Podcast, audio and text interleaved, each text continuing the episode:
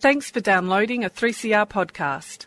3CR is an independent community radio station based in Melbourne, Australia. We need your financial support to keep going. Go to www.3cr.org.au for more information and to donate online.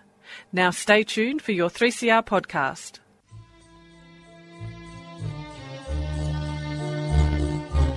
Sabah al. Good morning, dear listeners. You're listening to Radio 3CR on 855 AM and Palestine Remembered with Yusuf Ahmed al Rimawi, Robert Martin, and Nasser al Mashni. Thanks for tuning in to another edition of Australia's only radio program that is totally dedicated to the Palestinian cause in English language. In today's episode, we will be talking about these similarities between Australia and Israel and also we will revisit the mass hunger strike of the Palestinian prisoners. For this and more, stay with us and enjoy the episode.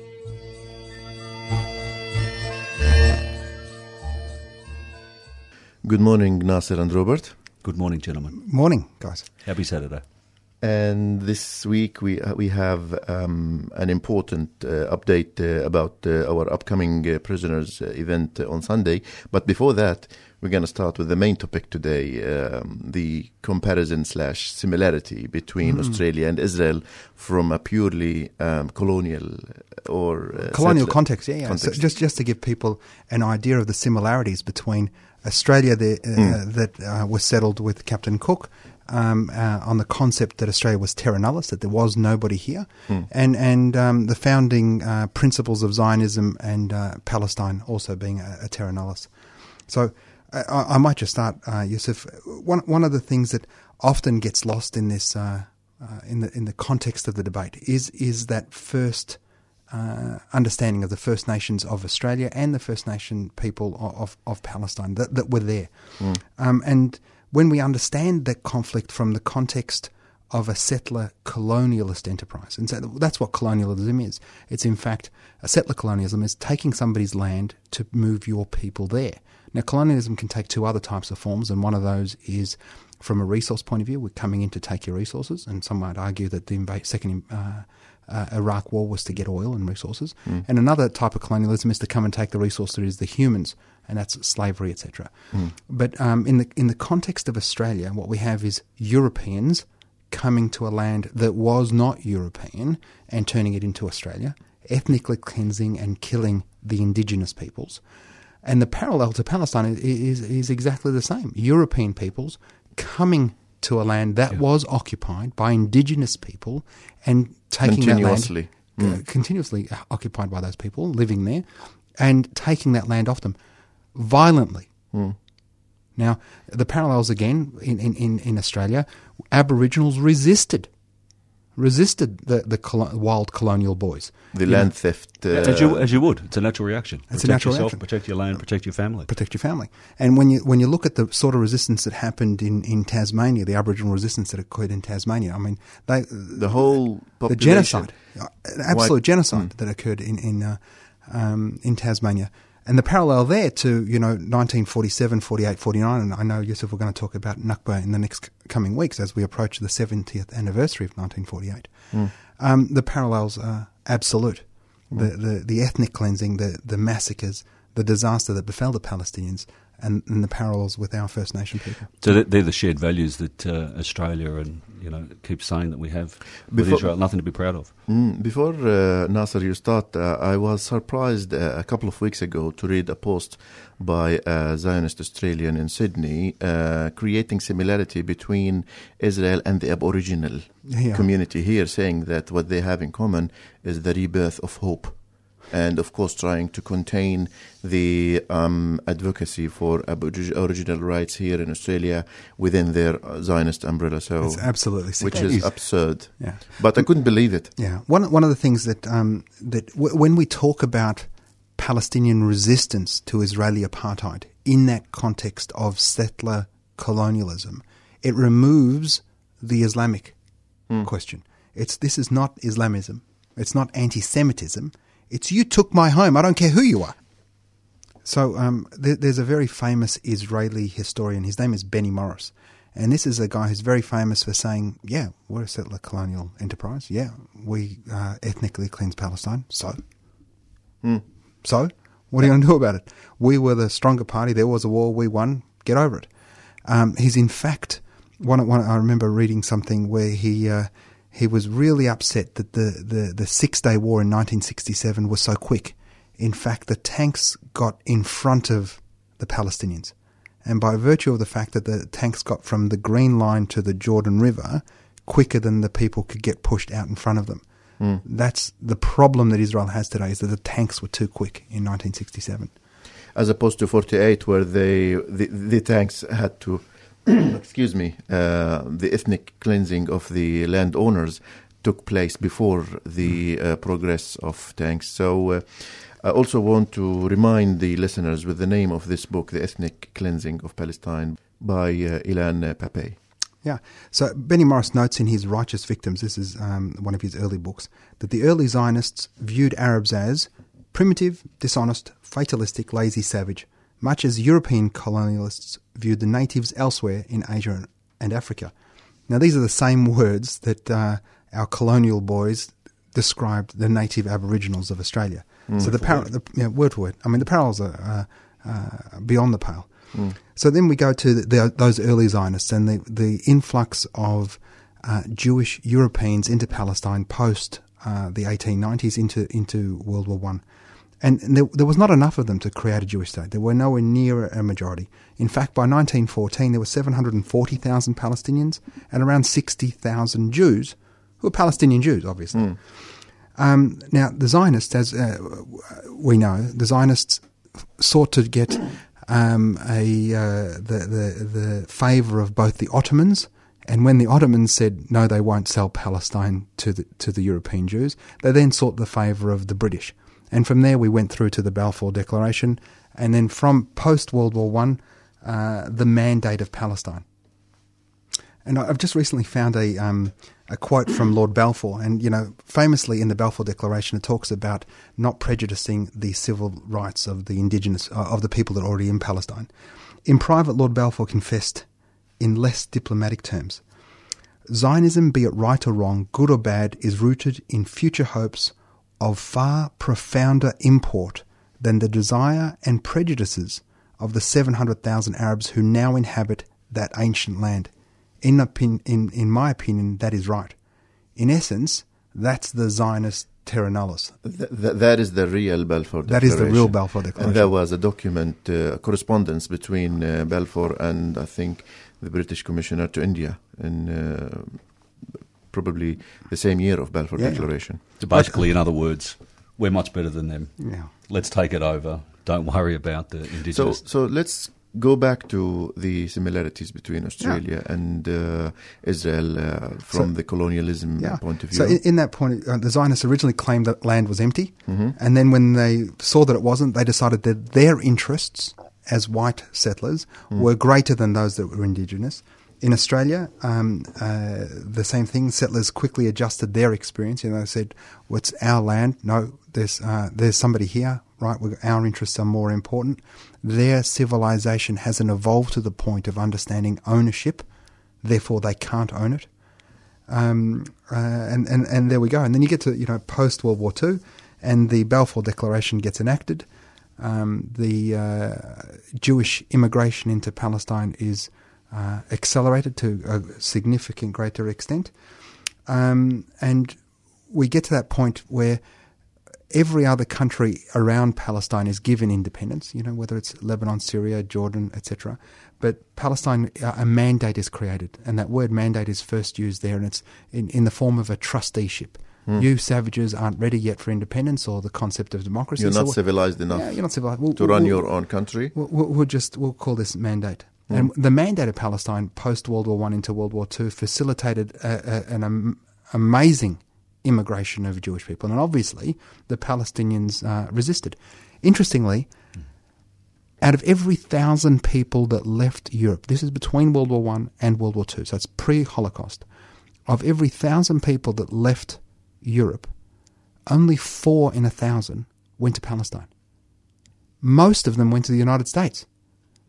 You're talking about the Jewish migration out of Europe out of Europe between when, World War One and World War Two. when offered the chance to go to biblical ancient lands, Hmm. these Europeans went, "Now I'll go to the United States. Thanks. I'll give it a miss. Um, and uh, which which proves that the turning point to the Jewish migration to Palestine was the Holocaust. Yeah. And, and European guilt for a European disease called anti Semitism, Yep. not Palestinians. Um, on the contrary, the um, the uh, the Jews in the Muslim countries like Iraq, Yemen, Morocco, Syria, Lebanon, or elsewhere were protected. So throughout the mandate period, the, the Zionists camouflaged their plan. And, you know, whether it was Ben Gurion, he in fact testified in the Peel Commission in 1937, and he said, if Palestine were uninhabited, we might have asked for a Jewish state, for then it would not harm anyone else. But there are residents in Palestine, and just as we do not wish to be at the mercy of others, they too have a right not to be at the mercy of Jews. Now, this is David Ben Gurion, who ultimately became the first prime, Prime minister. Minister. Of, So of what Israel. happened to those comments? Well, it, it's all a subterfuge because uh, concurrently within the, the, the Zionist organization, Jab- Jabotinsky, who wrote The Iron Wall, and this guy was a, you know, Ariel Sharon on steroids, crazy Zionist, you know, um, we should shoot him, we've got to come straight out. And this is in the 20s. He was saying, we need a war, we need to clean this country out of all of the indigenous Palestinians. The only way to have a, a, our homeland for the Jewish people is for it to be free of anyone who is not Jewish, and we need to precipitate that war now. And he was, you know, um, on it all the time.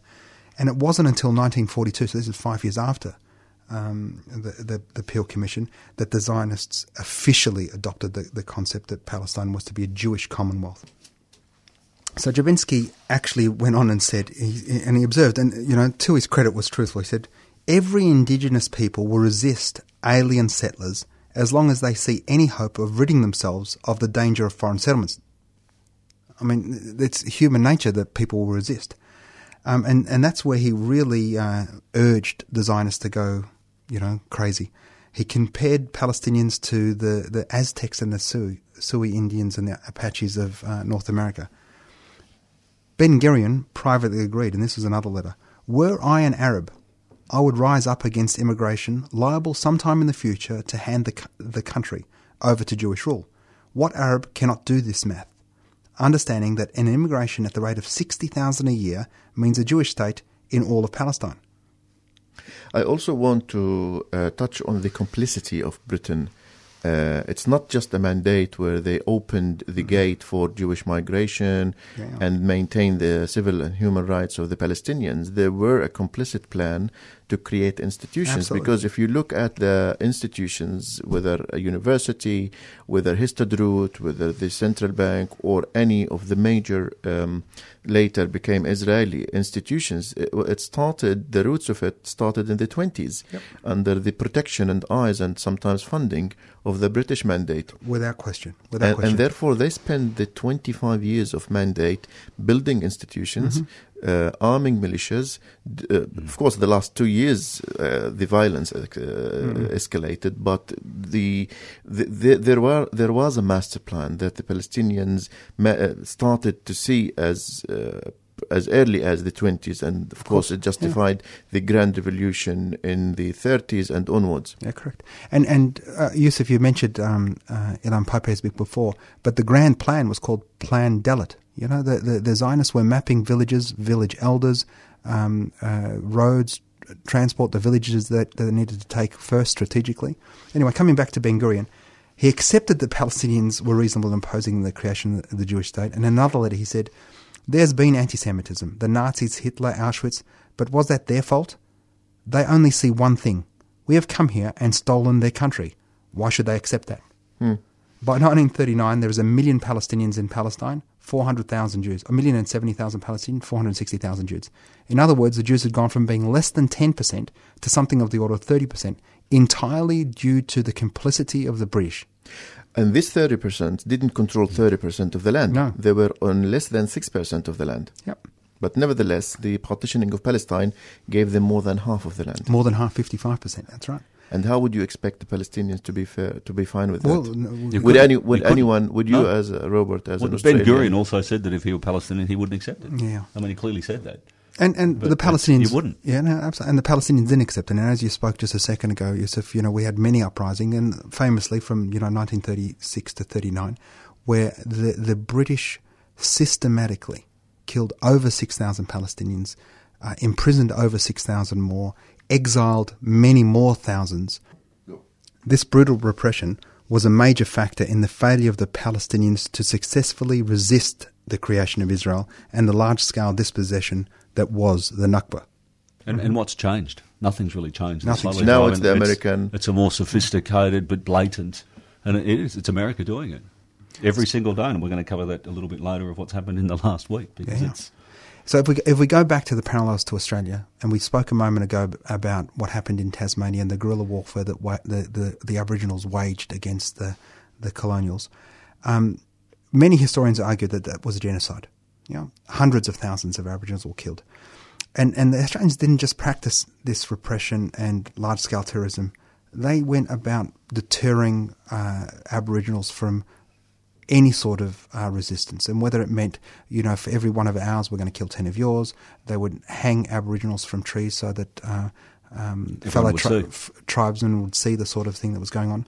And in Australia, the colonialisers basically were successful. I mean, they wiped out enough of the indigenous population as to the rend- to render the resistance, in fact, Useless. futile.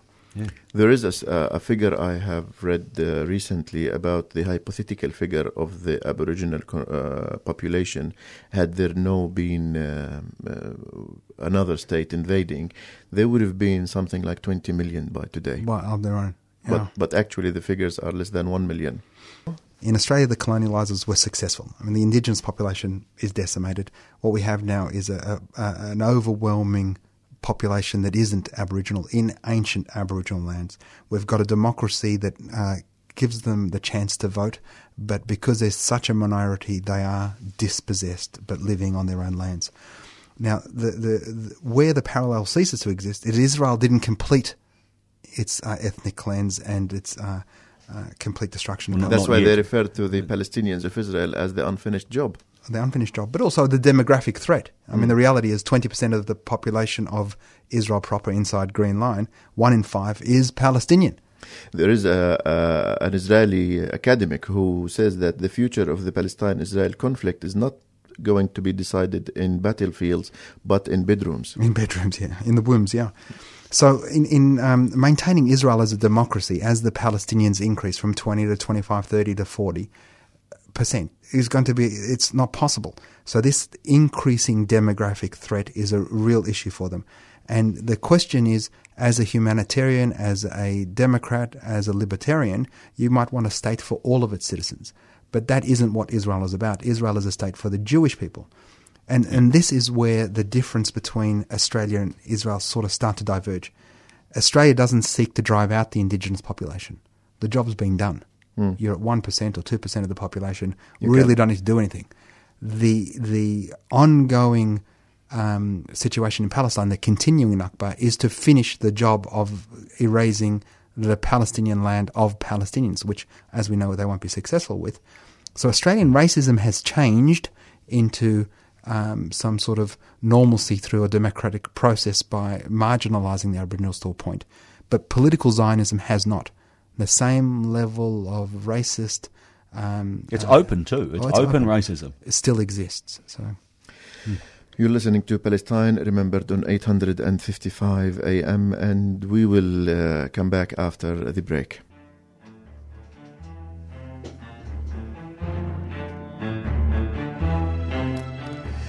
We're gonna listen to a Sufi lyrics song made by Omar Khayrat والله ما طلعت شمس ولا غربت إلا وحبك مقرون بأنفاسي by Omar Khayrat and Al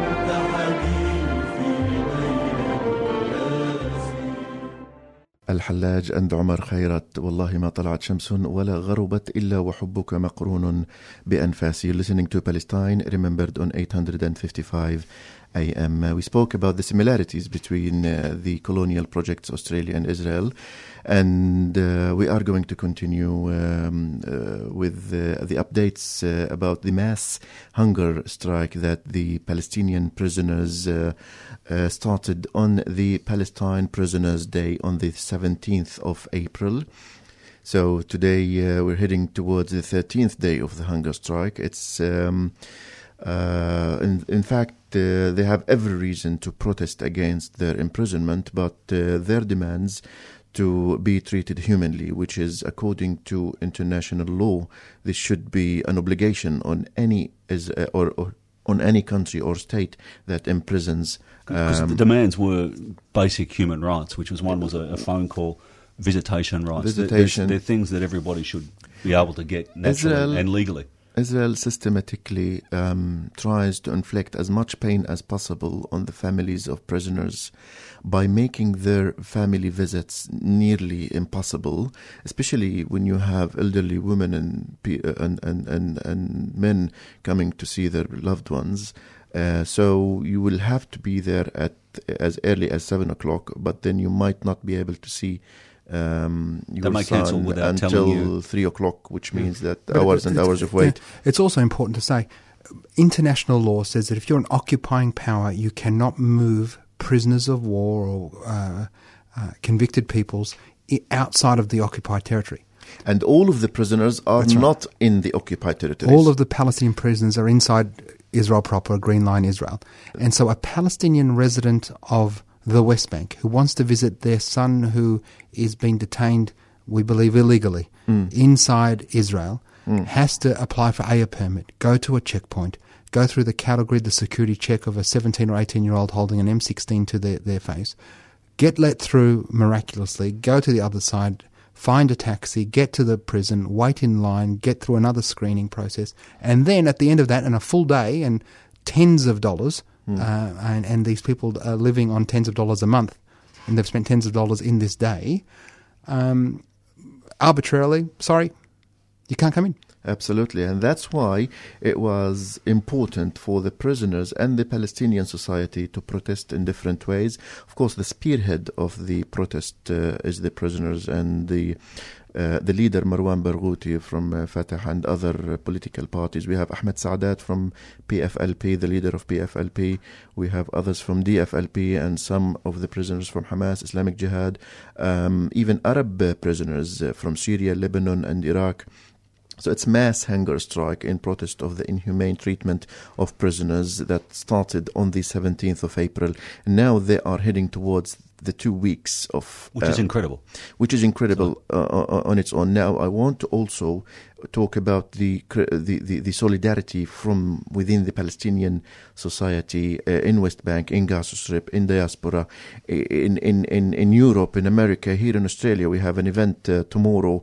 Uh, it's everywhere. The Palestinians feel that they are back to track on track where uh, and, and and the campus is actually set by the leaders of the uh, of, of that mass uh, hunger strike and of course the solidarity is not only by the Palestinians but also by Australians Canadian Europeans uh, even Human even beings. even even even some members of the Jewish community of member of Melbourne uh, have signed um, a statement that we're going to read out tomorrow on our event and we'll definitely come back with more updates uh, on future episodes. So the hunger strike is still on. The the demands are unmet. In fact, since the beginning of the hunger strike, the treatment of prisoners have become have have deter, has deteriorated.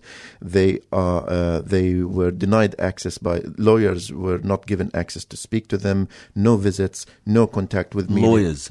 Lawyer, their own lawyers. Their own lawyers. Their say, own lawyers. say one, one a, a junior minister in the Knesset said, you know, our, our prisons are overcrowded anyway. Let them hunger strike, they'll die. There's lots of room six feet under.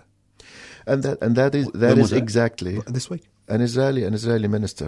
That is exactly what we mean by uh, the uh, violation of every level of human rights, Doesn't that just show the level of and they get away with it. Zionist barbarity. I mean, this is the thing. The, the the theme here, we understand, is that the chains will be broken before our spirit is. We're going nowhere. Exactly. The sooner they come to terms, the Zionist uh, racist ideology comes to terms with the fact that as human beings, our right to live on our ancestral lands is equal to, if not greater. We are prepared to Yeah. share. We can live together in love and harmony and peace. But if you keep doing this, the the day of reckoning will come. and we have every right to resist.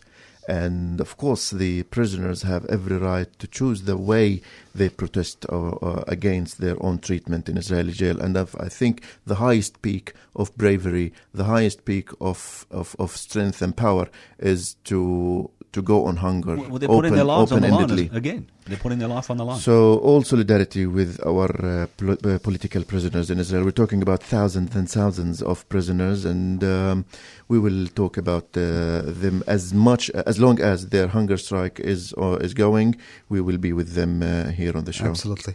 And I'll, ju- we'll just remind our listeners of our phone number 0437 990 415.